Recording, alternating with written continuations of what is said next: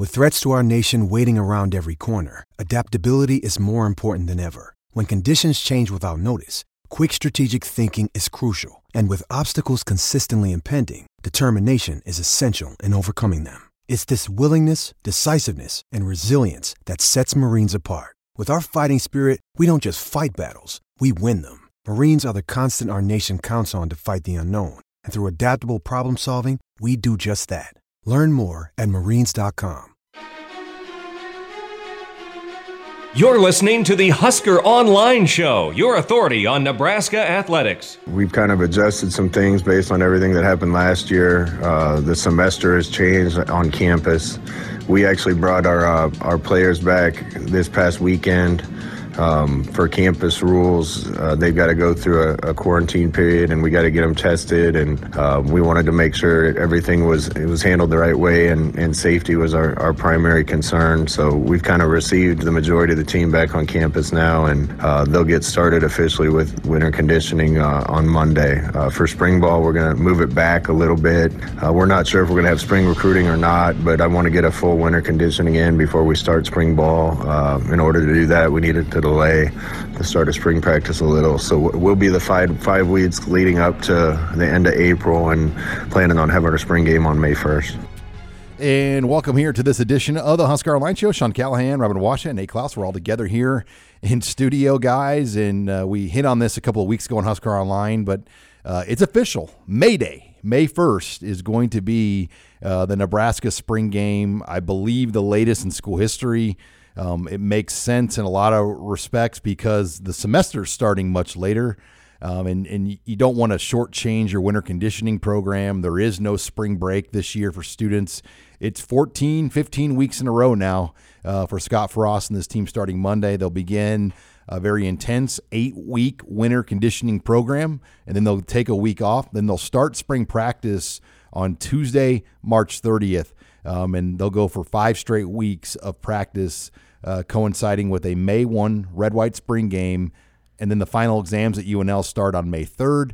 And then the team will get some downtime, and that will take us into the summer. So um, we kind of know what's next for Nebraska, and it will be interesting just to kind of see you know what what this all looks like and you know will we see fans at a spring game and and and you know, there's going to be some more roster movement and things that happen here in the coming uh, weeks and months yeah, but at least now we actually have uh, a time frame of you know what's next. I mean, obviously with the book being closed uh, after that Rutgers game, you know there was a lot of questions and a lot of shaking out that needed to be that needed to happen, both with you know staff, with the roster, and and all that stuff. And while, like you said, there's still some loose ends yet to tie up. You know, at least now we can you know set our sights towards um, you know the, the, end of March and uh, have an idea of, of what you know what, what, what when questions that we have for the spring are finally going to get answered and it's delayed a couple weeks i don't think it's a big deal whatsoever uh, like scott said i think getting a full winter conditioning program is so important for this team and it's just kind of the, the the last uh, bit of the aftermath from all the the pushback that happened in the fall and once you get through spring then the calendar can get a little, little bit back to normal. Yeah even if spring recruiting does open up on april 15th mean, I would imagine that the coaches only practicing what th- three times a week, Monday, Wednesday, Friday. If they probably. really wanted to to get out a day or two, um, you know, during those first two weeks of the spring evaluation period, they, they still could. But I, I think you know I, I kind of like the way that they've went ahead and, and set it out and uh, they've got a they've got a plan in place and and you know can adjust if need be depending on on how things kind of shake out between now and then.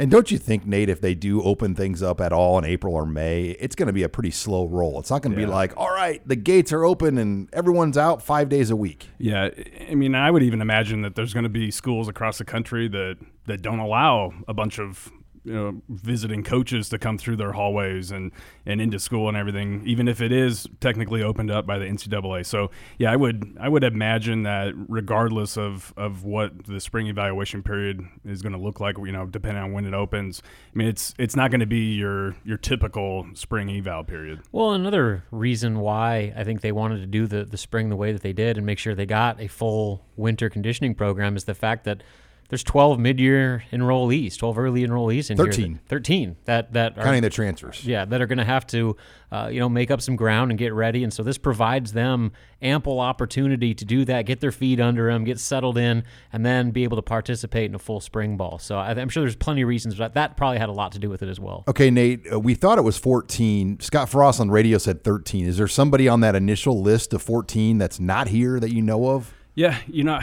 not to my not to my So it knowledge. might be 14. Um, yeah, it it might be 14. I I know that on signing day they announced, uh, I believe it was 11, and then The uh, three transfers. yeah, and then you've got the three transfers. So, I mean, unless there's been somebody, you know, somebody that, that kind of fell off of that initial list, um, you know, I- as far as I know, it's it's 14. It's 14. Okay. And uh, one other thing, I don't mean to open up an old scab here, guys, but Scott Frost did address the decision to vote on the bowl game. I want to play this, and then we'll give our reaction. Here's Scott Frost on the Husker Sports Network addressing the player vote not to play in the bowl game. A lot of the team, probably most of the team, uh, wanted to go on and play, uh, but th- this is kind of the one time because of how weird the year was that I, I wanted the team to help decide, and uh, you know we also didn't want to go into a bowl game unless everybody was committed and gung ho and excited about going, and uh, it was just such a long, hard year that we couldn't uh, get a unanimous decision, and from that standpoint, and. Um, you know, we, we went through a lot of things last year, Greg, that I think the team needed to go through for growth, and uh, I'm glad we got that opportunity to do that this year, and I think it'll uh, lead to better things next year and beyond. And that was Scott Frost on the decision uh, to have a player vote not to play in the bowl. And I'll tell you this, guys, uh, I don't think there will ever be another player vote again. Um, that whole deal, uh, I'm sure if Scott Frost could have like mulligans, he'd like to have that situation back. But we know this. There, there was a group of vocal offensive players, and um, some of them have moved on now to the NFL or not here anymore. Guys didn't want to play. And that was a tough deal that they were in when your entire defense, when your large group of walk on guys wanted to go on the trip, but your key offensive guys didn't want to play. And it's probably not something they want to talk about much more after after that comment from Scott Frost. Yeah, I think it kind of just embodied all the things Nebraska was dealing with in the locker room, where you know for the most part they had a team that was you know ready to you know try to play as many games as possible and make the most out of the season, given all the sacrifices they'd made, but. Clearly, uh, there was a group, and even if it was a small group, it was obviously a, vo- a, a group that had a loud voice in that locker room, uh, and uh, they were enough to kind of sway the opinion uh, of that decision. And you know, looking back on it, yeah, I'm sure Frost. You know, I guess I get it. The fact that the season was what it was, they went through that much of a grind, and if if your team wasn't bought in on playing in a bowl, then you know, uh, how much would you actually gain from it? But hearing that, you know, the majority of the team wanted to play and yet they still didn't because a handful or a group of players didn't want to, it kind of shows the, you know, the, The divide. divide within that team and kind of uh, is a, a big picture look at some of the problems they were dealing with all year. Well, and he says that this is probably the one the one year or the one time that, Mm-hmm. that we let the the team actually vote on something like this because of uh, how weird the, the year was and uh, which I get, but yeah, there's no doubt that I think he probably wishes he would have maybe done th- things differently or or at least learned from this and, and knows that you know from from here on forward maybe that's a, a coaching staff decision instead of a player decision. What would have been interesting, though, guys, is we know Luke McCaffrey was out. He wasn't going to play in a bowl game. And it sounded like Martinez was hurt pretty good from Rutgers. I mean, where if you watched it in the game, he was stretching himself out. He had multiple things he was battling. Would Logan Smothers have started a bowl game? I mean, that would have been intriguing. Um, what would the quarterback position have looked like for a bowl game? Yeah, and I mean, uh, obviously you had guys that already kind of had one foot out the door. Uh, it turned out that uh, would have been big pieces of that offense that you'd have to replace, you know, on a short amount of prep because that bowl would have been what, like t- a week, two weeks uh, after the end of the regular season. Could have been as early as the 26th, as late as January. I mean, there there might have been one that was even after New Year's, but probably the 30th was what I mean. I think they were shooting for the game in Charlotte, the one that Wisconsin played against Wake Forest. I don't know if they would have gotten that bowl over Wisconsin, um, but that would have been the one I think they were eyeing. But a lot of guys got spooked, my understanding, about missing Christmas. W- Once it was said like you won't have any time to enjoy Christmas, you have to stay here. That turned some yeah, let's do it to some other guys like, you know what, I don't want to do this now. Oh yeah, I mean, especially the fact that there were guys that you know, like Adrian Martinez, who said he hadn't seen anybody in his family since Nine months. March. So, you know, I, eventually, you know, that the, just the the length of the grind of the season just wore him down. I'm sure. Yeah, I, mean, I can see it both ways. Um, definitely, you know, I think that. Uh, um, they, I mean, they definitely went through an awful lot. Uh, I know that there was uh, the large majority of the guys probably hadn't been home since April or or May uh, at the at the earliest. But um, yeah, I, I, think everyone is probably happy to be able to kind of turn the page and, and start to look forward to winter conditioning and, and spring ball coming up. And speaking of turning the page, a lot of seniors are coming back to Nebraska. We're going to discuss that and what that means. You're listening here to the Husker Online Show. You're listening to the Husker Online Show, your authority on Nebraska athletics. Yeah, you know, I've heard coaches say one of the best ways to win is to get old and to stay old. Uh, we re- we really had a young team in a lot of ways uh, for a few years here. Um, getting those guys back and just the experience of, of playing in this league and uh, the talent that they have is going to be huge for us. It's going to give us time to continue to work with the young guys and get them ready to go. And um, we're thrilled to have those guys back. And they, they kind of all got together. And I think the group that are coming back all kind of made that commitment to each other. And it's going to make us a better football team. And we're back here on the Husker Online Show. Sean Callahan, Robert Washut, Nate Clouse. A segment of the show brought to you by Tanner Sports Bar and Grill on 30th and Yankee Hill. If you haven't been in, check out the all new Tanners. It's fully remodeled, all new TVs. They've added more TVs, if you can believe that as well.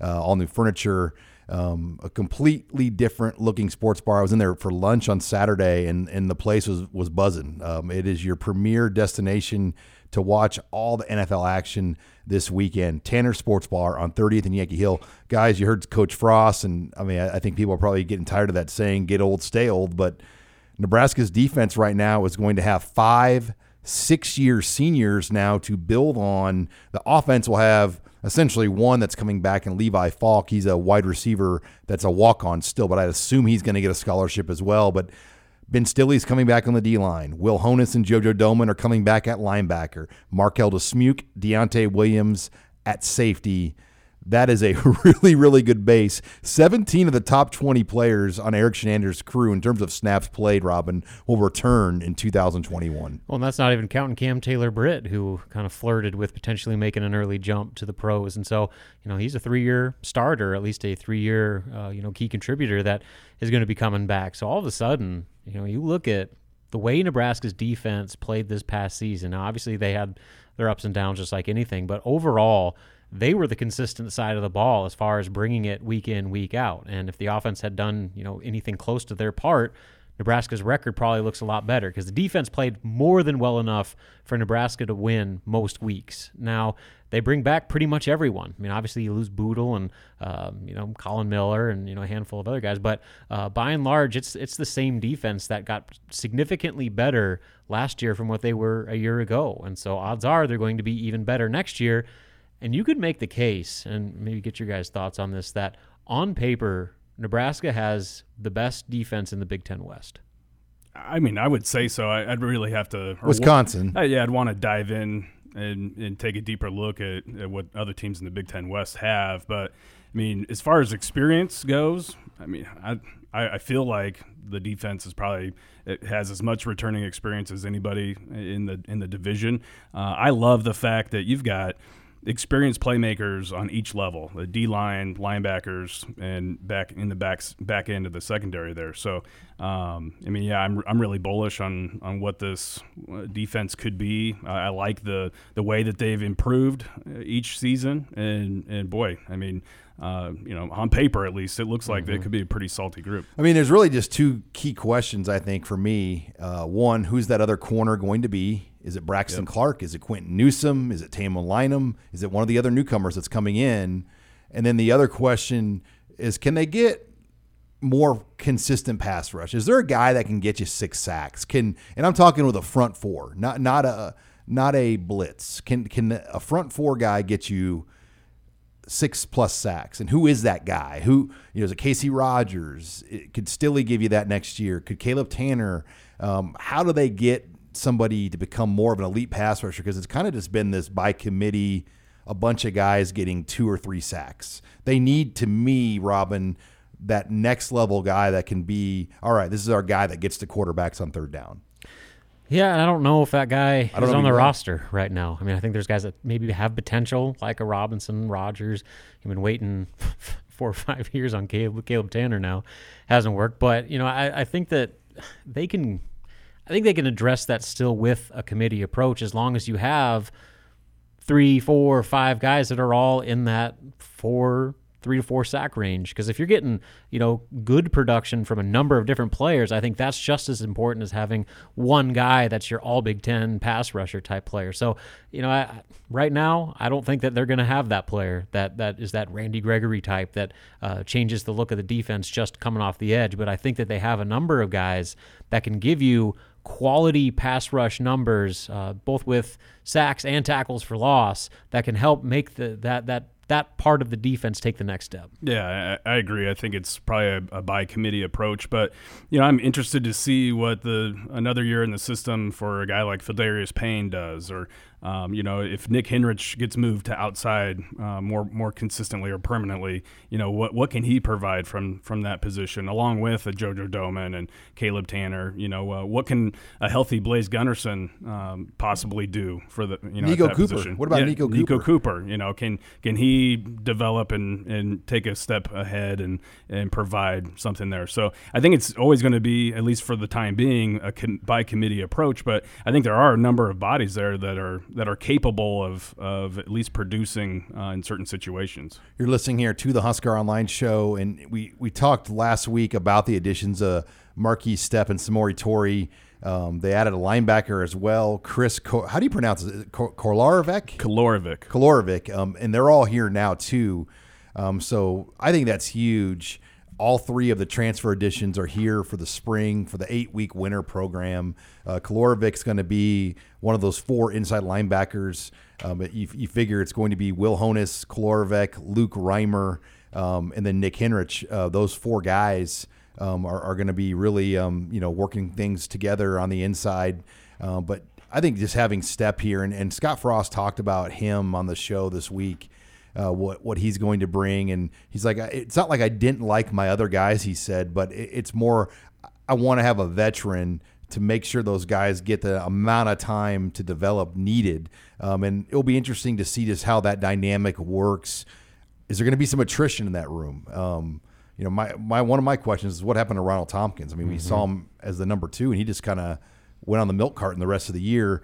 Um, I, I, I, I just question some of the attrition in that room. Will we see some somebody move out of there because of this Stepp addition? Well, so first, I know that this has been asked on the like our, our weekly chat a lot. So I'm sure there's other people that you know are asking this and don't know so what Stepp's eligibility. What's the situation there? Um, technically, he has to get a waiver, but they anticipate everyone's going to get a waiver because the one-time transfer rule has not been passed yet. But what's going to happen is it, there's going to be like 800 waiver requests, and the NCAA is not going to have the manpower to process those. And they did for basketball, pretty much a blanket waiver, right? Pretty much, yeah. I mean, basically, if you had like any reasonable, uh, you know, I guess request, then they were going to grant it. So I think you'll see something similar to football because there's going to be a lot more waiver requests for football than basketball. Okay, so yeah, have, having those guys in there, obviously, uh, with, with Stepp in particular, it changes the dynamic of that room because he probably wouldn't come here if he didn't come in with the expectations of being the guy or one of the guys. And so, who else is going to pair with him? You know, you have a competition of talented but unproven young backs that are all going to have to make their case over these next few months of the offseason as to you know who is going to be that number two or co number one or however you want to view it. Yeah, I mean, there's a lot of bodies there, and and you also have Gabe Ervin who's coming in early, uh, the, the out of Buford High School there in Georgia. So, I mean, you're adding a transfer and a high school kid who I think is pretty darn good, along with uh, a bunch of other talented players there that, like you said, are um, young and unproven. So, I mean, that's going to be that might be the position to, to really really watch and, and look to see who's going to step up and um, you know I, I think that given his experience and, and how he's produced at the power five level already you know Markese Stepp obviously has a, a leg up on everybody but who who's going to be that next guy in, in that group to, to really do it All right. Well, Nebraska has a decision to make now with special teams, and we're going to discuss that and, and where that potentially goes next. You're listening here to the Husker Online Show. This is Husker Online, your authority on Nebraska athletics. Well, I want to get the right guy in here that's going to help us uh, turn the page on, on special teams and improve there. Um, I think if we if we were better on special teams, I think I probably would have won a few more games around here the last year or two. And looking forward to trying to identify the right guy to come in and, and really get our guys bought into special teams and improving some of the areas that we haven't haven't been good enough. And I'm really thankful to Rut for what he came in and, and helped us with. Uh, and wish him nothing but the best. And, and we're in the process right now of trying to find the right guy to come in and, and pick up where he left off. And we're back here on the Husker Online Show. Sean Callahan, Robin Washut, Nate Clouse, as you heard Scott Frost on the Husker Sports Network talking about the opening now they have on special teams. And um, it was official this past Friday, a week ago, that Jonathan Rutledge and Nebraska parted ways. I can tell you, it was probably about a month or so that he had known. I think his time was up. It wasn't like it just came down the pipe. I mean, I don't think anybody disagrees at all that the special teams approach by Nebraska last year it just had too many holes in the ship. I mean, there there were some improvements like Connor Culp did a great job as a, as a field goal kicker, um, but you know, other than that, there weren't many bright spots. I mean, your long kickoff return on the year was 29 yards. Your kick coverage team had Cade Warner and Levi Falk trying to make tackles downfield on Aaron Crookshanks. I mean, there are just too many things that just didn't work well. And they've got to take on a more hands on approach. What does that mean, guys? I, I truly think you're going to see a full time assistant coach become a special teams coordinator. How do they get there? They're going to probably have to shuffle the staff or move something around. And that's kind of what we're waiting on here. And this doesn't have to necessarily be made like immediately. I think they've got time to like sift through this.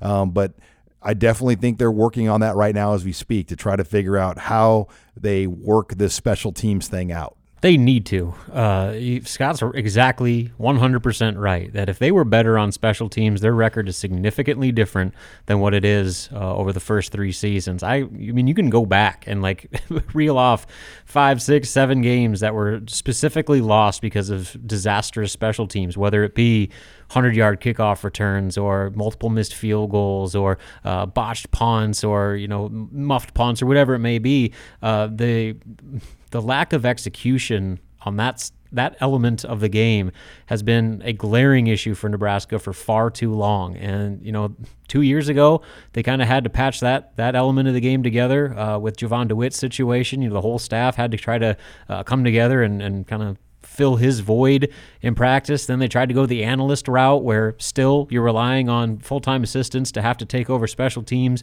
on the actual practice field.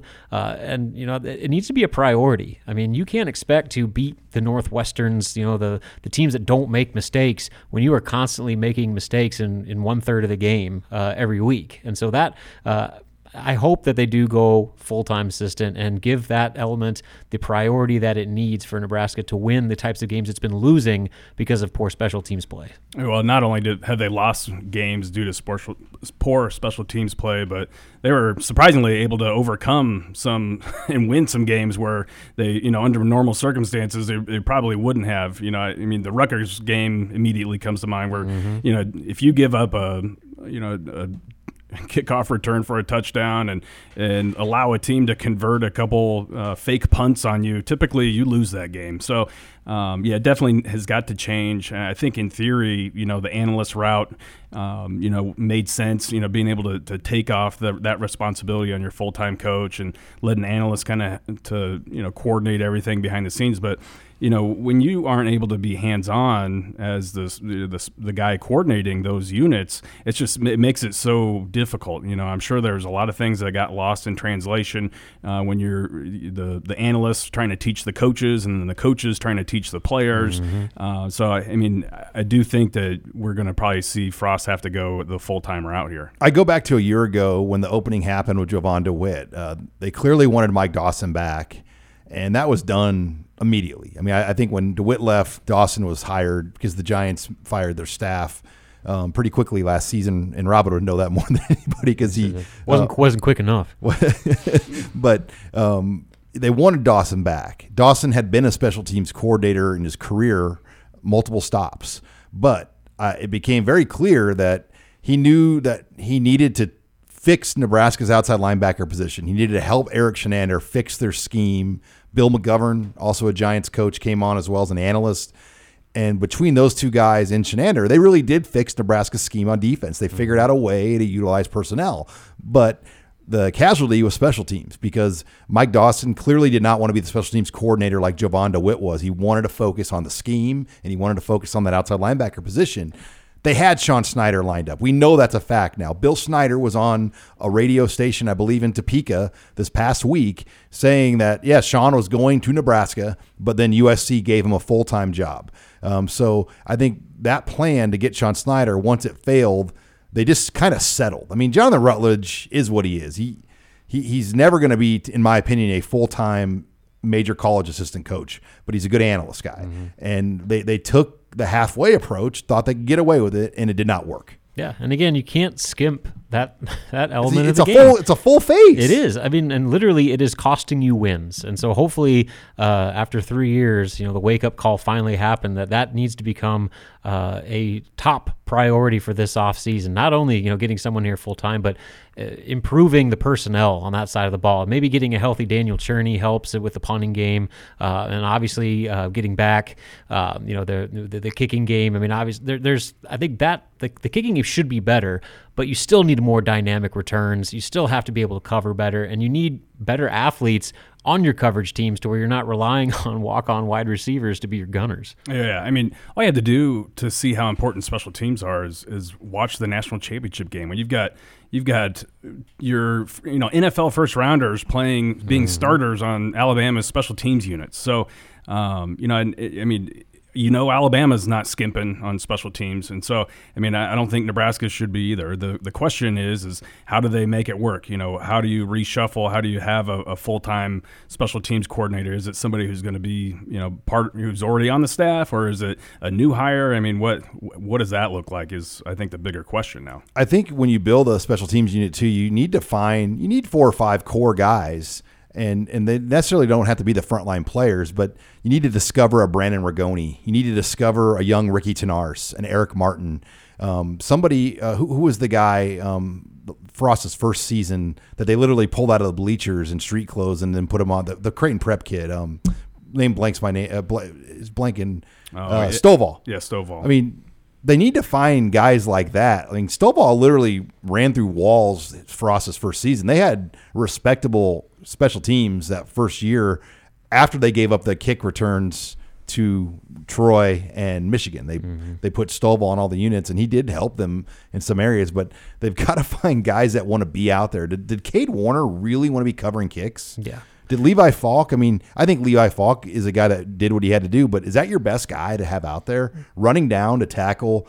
the record breaking kick returner in the Big Ten. Now, I do get that with the amount of snaps that Nebraska's defensive players usually have to play, playing defensive starters on special teams is hard because, I mean, those guys only have. Yeah, some, JoJo shouldn't be running down on kicks. Exactly. Yeah. But, I mean, you have guys in the secondary that, you know, should be prime guys that, especially this year, when you have so many returning six year seniors coming back, you got to get guys on the field. And you have talented players that should be uh, serious factors on every special teams unit that give them a chance to play, get that game experience under their belt. So in 2022, they're much more seasoned than they otherwise would be. Exactly. Well, I mean, they redshirted, I think, 21 players from that 2019 class.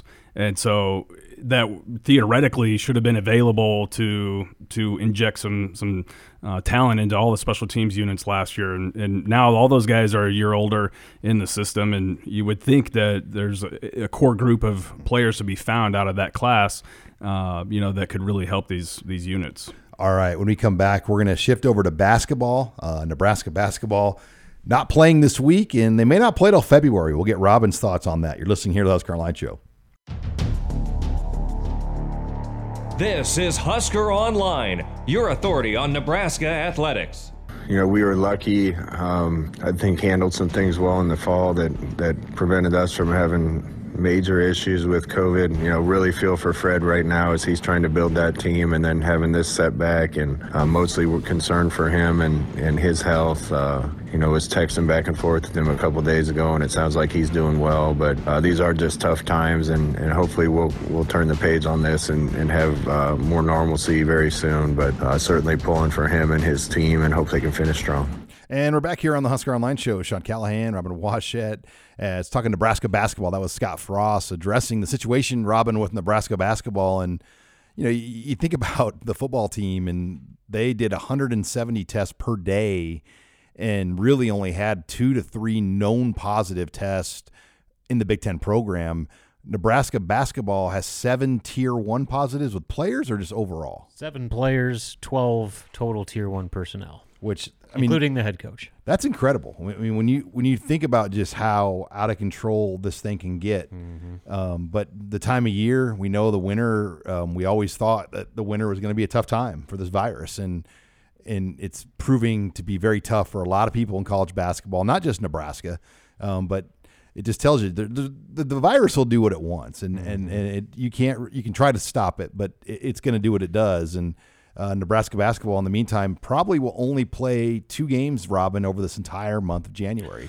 Yeah, as of right now, um, you know they've played since the turn of the new year. They played January second uh, against Michigan State, and then hosted Indiana on the tenth. And since then, they've had what five, six cancel, uh, five cancellations. And right now, the last game of, of the month is this coming Wednesday against uh, Penn State, and Given Nebraska's situation, the fact that they're going to uh, continue to be on a full pause of team activities uh, through the weekend, uh, I think until Sunday, you know, the odds of them being able to get ready and prepared enough to play a Big Ten basketball game uh, by Wednesday just doesn't seem, you know, feasible at this point. So. I, nothing official has come out yet, but I would expect that game um, on the 29th to, or on the 30th, sorry, to be postponed uh, and add that one to the list. And then they finally return to action probably uh, on the third the following week uh, at Michigan State. But, you know, Michigan State, they're going through their own COVID stuff too. They have four or five players just test positive too. So, uh, and Tom Izzo has already had COVID. So, I mean, it's it's a deal like you said where it's not just a Nebraska issue. People want to like point fingers and say, "What's the basketball team doing?" Well, you know, Villanova, they just played, I think, earlier this week, their first game since December 23rd because of, you know, COVID. DePaul uh, didn't even play their first game until well into late December. So, I mean, it's happening all over the country. And it just goes to show you that with basketball, it's so much different that everyone is together all the time. And with football, you know, you're breaking it up offense, defense by position where not everybody is on the court together, in the locker room together, in the meeting room together, watching film together. Whereas basketball, one guy gets it, it spreads like wildfire. And that's what, exactly what Nebraska's dealing with right now. And you cough a lot in basketball when you're on the court. I mean, it's it just the, the nature of the virus. Yeah, you're right. And, and the time of year, too. I mean, I think when football started, I mean, we, we, knowing what we know now, the Big Ten should have started in September, mm-hmm. and they waited later. Um, but they had the perfect schedule laid out, but obviously they couldn't get their administration to to agree to start that early because of the questions, which led them to start October 24th. Basketball, you know, they drugged their feet, drugged their feet. Um, should they have been a little bit more aggressive in December and, and tried to play maybe a couple more conference games in December? I mean, they gave a lot of downtime that you would have liked to have had right now. Yeah, well, especially with condensing the non-conference schedule and only allowing seven games. I mean, that was supposed to create more windows for you to be able to play your conference games, which are obviously the most important. So now you're looking at a situation where, let's just assume that that Penn State game um, next Wednesday gets gets canceled. Uh, I mean, there's a chance for Nebraska will have to play roughly 15 games in 34 days. And there's going to be a whole bunch of shuffling that goes along with the final six weeks of the schedule uh, to where, I mean, you're probably playing back to back games, uh, you know, the, against double play opponents that have already been postponed. That's another thing worth noting is I think four of the five postponed games so far against double play opponents. So Nebraska will play four of those five postponed games. Uh, we're, already set for a second meeting, which in theory you could potentially play back to back, where you're playing, you know, two consecutive nights or two games in three days, just to try to pack those games in there, just out of convenience. So, uh, what the schedule looks like now, I have a feeling is going to look significantly different once they start moving pieces around, try to get all 20 games in, because the Big Ten needs all 20 games played for each team. Now, I don't understand though, Robin. Like, what's going to take precedent? Like, what is is it in order of cancellation? Is it just trying to puzzle it together? Yeah, puzzle it together. I don't think there's a priority. I think it's just a matter of can you get the games played before the NCAA tournament? And why it's so big for the Big Ten is, uh, I mean, they have a serious chance of getting 10 to 12 teams in the NCAA tournament. And if it comes down to it, where those teams 10 through 12 uh, are pitting at large resumes against maybe schools from other conferences that played more games, uh, maybe that would be the the difference between getting in and not getting in. So, uh, you know, this is a huge year for the conference that uh, could be kind of an unprecedented field uh, for one league in the tournament. And that's why they need these games to be played. And they're going to do everything they can to make sure it happens. And each team you get in by each win, you get more money. Uh-huh. Um, each each game you play in the NCAA tournament is a unit and the NCAA gives you a certain amount of money per unit. So the more units, the more money for the league. And let's face it, this league does need some money. Absolutely, and so that's why I said. I mean, they're gonna if if it, even if it comes down to like, here's another possible situation. What if they decide to scrap the conference tournament altogether, just to give themselves another week to try to play more games and, and make up as many games as they possibly can? And I think that's honestly a, a, realistic option. That gives the inventory still to the television network. Exactly. I mean, you're, you're, not losing any TV money, and you know, you're another issue is uh, right now the moving everybody to Indianapolis. All it takes is you know one team to have an outbreak, and then one team gets infected, and everybody's around each other, practicing on the same courts, playing on the same courts, uh, using the same locker rooms. Uh, you could have a serious outbreak within your conference, not just a team, but within your conference that could cause huge ripple effects come NCAA tournament time. I wonder if they could come up with a pod where like there's three teams that need to play one another and you just play them in the same place. I, I mean, obviously, I don't think that's likely, but yeah, I think you're right, Robin. That that weekend of March 11th through 14th, you might just have Big Ten games being played in those windows, like CBS or whoever airs the conference title game, Fox. Uh, they're going to want a Big Ten game on those days. So maybe the league's like, all right, whatever our most marquee game that needs to be rescheduled, we're going to play that right before the selection show. Well, that's the thing with the Big Ten too, is you can get multiple top 25 versus top 25 matchups that uh, would be appealing to the networks that could help you uh, get this thing to happen. But honestly, I think the most likely scenario right now is that situation where you're playing back to back games at some point where, you know, Nebraska, you know, they were supposed to go to Purdue. Purdue comes to Lincoln and they play either two games in two game days or two games in three days. And you just make it up that way to really pack games in there that is going to be a total grind for these players, but such is life in 2020. Now, kids, though, Robin, they play multiple games in a day in summer leagues and whatnot. I get it. It's a, a true college game, the intensity of the defense no and whatnot. Doubt. Is yeah, different, I mean, especially in the Big Ten. I mean, the quality of these games won't be that good. Yeah, though. I mean, guys are going to be worn down. It's, it's going to be brutal, and you know, honestly, you got to wonder what that impact is going to have come tournament. NCAA tournament time when you know these guys have played so many games in a six week period that you know how much gas is going to be left in the tank for when it really matters. Is it is it a twenty game conference schedule? Twenty games. So like Iowa has already played eight, so they only have to get twelve games in still. Yeah, and so then look at Penn State. You know, and, and I guess now Nebraska. I mean, they're so far behind those that it's going to be totally imbalanced. That they're going to get five makeups in, right? Yeah, for Nebraska. Right now, could be six. Yeah. So you know, we'll see. We'll see what happens. But uh, I know that the Big Ten is going to be very creative and try to do everything. But honestly, I think their first course of action, if they can do it, is just to just jam pack that last conference tournament season. week. Yeah, exactly. All right. When we come back, uh, we'll bring Nate Clouse in, and we are going to discuss the transfer portal and recruiting next. You're listening here to the Husker Online Show. Listening to the Husker Online Show, your authority on Nebraska athletics. Uh, there's still, uh, you know, a couple kids out there, high school kids that, that we're trying to recruit. Uh, we got a couple of spots left, so we want to use them the right way. You know, I, I suspect there'll be some more kids available too uh, after signing day, uh, either in the transfer portal we're trying to look ahead to. And, and normally, uh, junior colleges, Greg, have had their seasons already, and a lot of those are kids are getting recruited. Well, most of those schools are playing in the spring, and there's not a lot of schools with many spots left. So we'll, we'll keep our eye out for the best available, and um, we got a couple spots in our pocket to, to try to pick a couple people up that can help the team. And we're back here on the Husker Online Show, final segment. Sean Callahan, Nate Clouse, talking recruiting. As you heard Scott Frost say, Nate, just two spots left. We think we think one's being held for Avante Dickerson, and um, we'll see kind of where that all goes uh, with him and his recruitment. But I, I think Nebraska, the later it goes, um, continues to sit in a good spot with him. But then that wild card 25th spot, what do you do with it? Um, and I think Scott Frost hinted that you've got to be light on your toes because you don't know what that need's going to be. It might be a quarterback here in about a week or two. It might be um, a pass rusher, um, but it might be a junior college guy that emerges in the spring.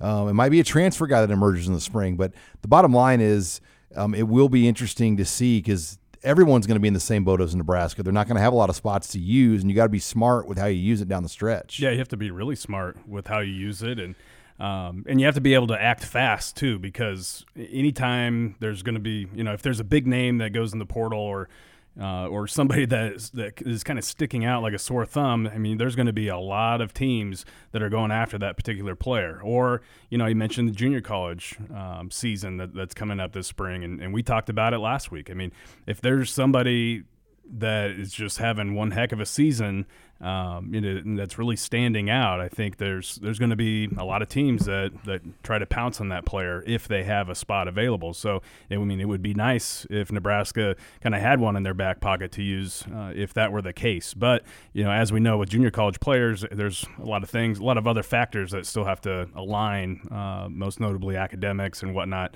uh, for that for that to happen. But um, I mean, there's so many different ways they could go. It's just, I mean, it's uh, I think it's all going to be kind of you know it's going to be determined by what their biggest need is and, and who may or may not be available.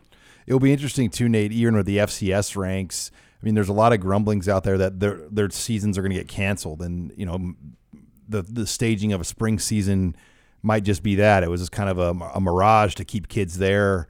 Um, and in all reality, they're not going to be able to manage the COVID and the testing at that level very well. Uh, Division two obviously was not able to play.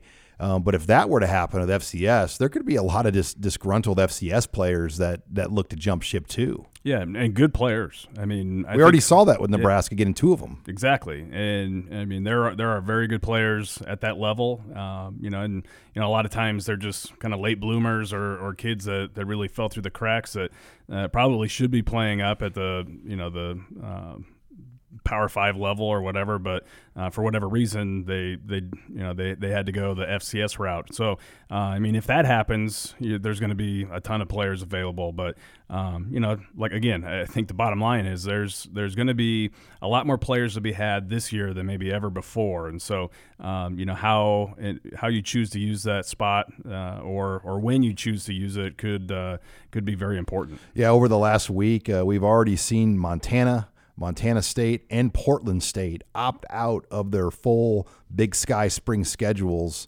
and they'll potentially play, and I say potentially, a modified non conference schedule, uh, citing some of the reasons were the freezing temperatures and just the other obstacles of getting a team ready to play in January in Montana and these places. And it makes sense why Samori Touré got out of there. He clearly had some intel, um, what was going on that he didn't trust the game plan of playing a spring season. Well, and for a guy like that who's got a lot riding on the next level, I mean, he had to try and make the best decision for himself. And, um, you know, could he have been a draft pick this year? Yeah, yeah, he could have been. Um, but, you know, could he even improve his stock even further? You know, if he picked the right situation to go to at, at the Power Five level, absolutely. And so I think he, you know, he had to make, uh, you know, the the best decision for himself, and he obviously did have some sort of intel on, on what was going to happen there at at, uh, at that level. And so, I mean, good for Nebraska. Uh, at least right now, we think that. I mean, it looks like they got a pretty good player, um, you know, out of the out of the transfer portal. You're listening here to the Husker Online Show as we talk recruiting, Nate, and the transfer portal continues to really be the recruiting story of January. Tennessee parts ways with our good buddy Jeremy Pruitt, but in the meantime, they've had 15 Vol players go in the portal and I think that's a pretty good indicator. If you have a sudden coaching change now that's really going to be dramatic and you know players maybe aren't committed to your school for the right reasons um, you know this is what's going to happen everywhere i mean even if you do these things after signing day etc when you make a change transfer portal stuff is just going to blow up like we're seeing at tennessee right now yeah well and, and in this particular situation i think that uh, a lot of these guys know that the NCAA is going to be coming down pretty hard on on the Vols here, and uh, you know and that probably means reduced scholarships, um, you know, bowl bans, and and so on and so forth. And so I think a lot of these guys kind of see the writing on the wall, and and maybe they don't want to go through another coaching change. They don't want to uh, potentially have any you know any bowl games taken away or or you know maybe they maybe they know they might be on the chopping block if the scholarships get reduced. So uh, I mean it doesn't come as a huge surprise to me that we've seen a mass exodus of Tennessee players kind of hit the portal and um, you know and, and I'm sure there's a fair amount of those players that are going to have uh, some pretty good traction in the portal. The Nebraska I mean Nebraska any of those names that hit the portal do you reckon I mean they're big name four star guys. Yeah. Did Nebraska really recruit very many of those guys? I mean yeah they, they offered a handful of those guys. I wouldn't necessarily say any of the names, you know, are guys that Nebraska had a lot of traction with at one point in time. But, you know, sometimes you you never really know. I mean, sometimes when you circle back around, you know, if you if you had um, you know, if a kid that entered the portal remembers, you know, let's say you're, um, you know, Greg Austin, you know, if, if a kid in the portal remembered talking with Greg Austin a couple times and um, now he's available once again. If, if Greg Austin reached back out, you know, that, that might be a whole nother level of interest now than it was when he was coming out of high school. So, um, but yeah, I wouldn't necessarily say any of those guys are, are players that Nebraska had a lot of traction with out Ten- of high school. Tennessee, it reminds me of Nebraska in some respects. I mean, just the tradition, the high expectations, despite having – maybe not the, the, the best recruiting in state territory. And Tennessee's a decent state, it's better than Nebraska. But what intrigues me about that job is it borders eight states. Uh, mm-hmm. you, you, can get a lot of, I mean, they border Mississippi, Alabama, Missouri. Um, they're 20 miles from the Illinois border. So you, you can get a lot of people to Tennessee. Um, but for whatever reason, the, it reminds me of Nebraska in the sense they've always had a hard time recently getting everybody on the same page there for that job. Yeah, they, they, I mean they had a they had a run there where they were really really good, and then um, kind of things fell off, and they've been in this cycle now where they're just kind of going through coaches every every three or four years it seems like, and um, you know, and, and that's a rabid fan base that has high expectations. That's uh, you know, there's a lot of former players that are involved there at uh, Tennessee, and um, you know, I mean, there's a lot of similarities there between that program and Nebraska. Well, lots to keep tabs on here with the transfer portal, roster movement, basketball news. Make sure you are logged on to HuskerOnline.com as we will keep you up to date with the latest. Thanks again for joining us this week on Husker Online, your authority on Nebraska athletics.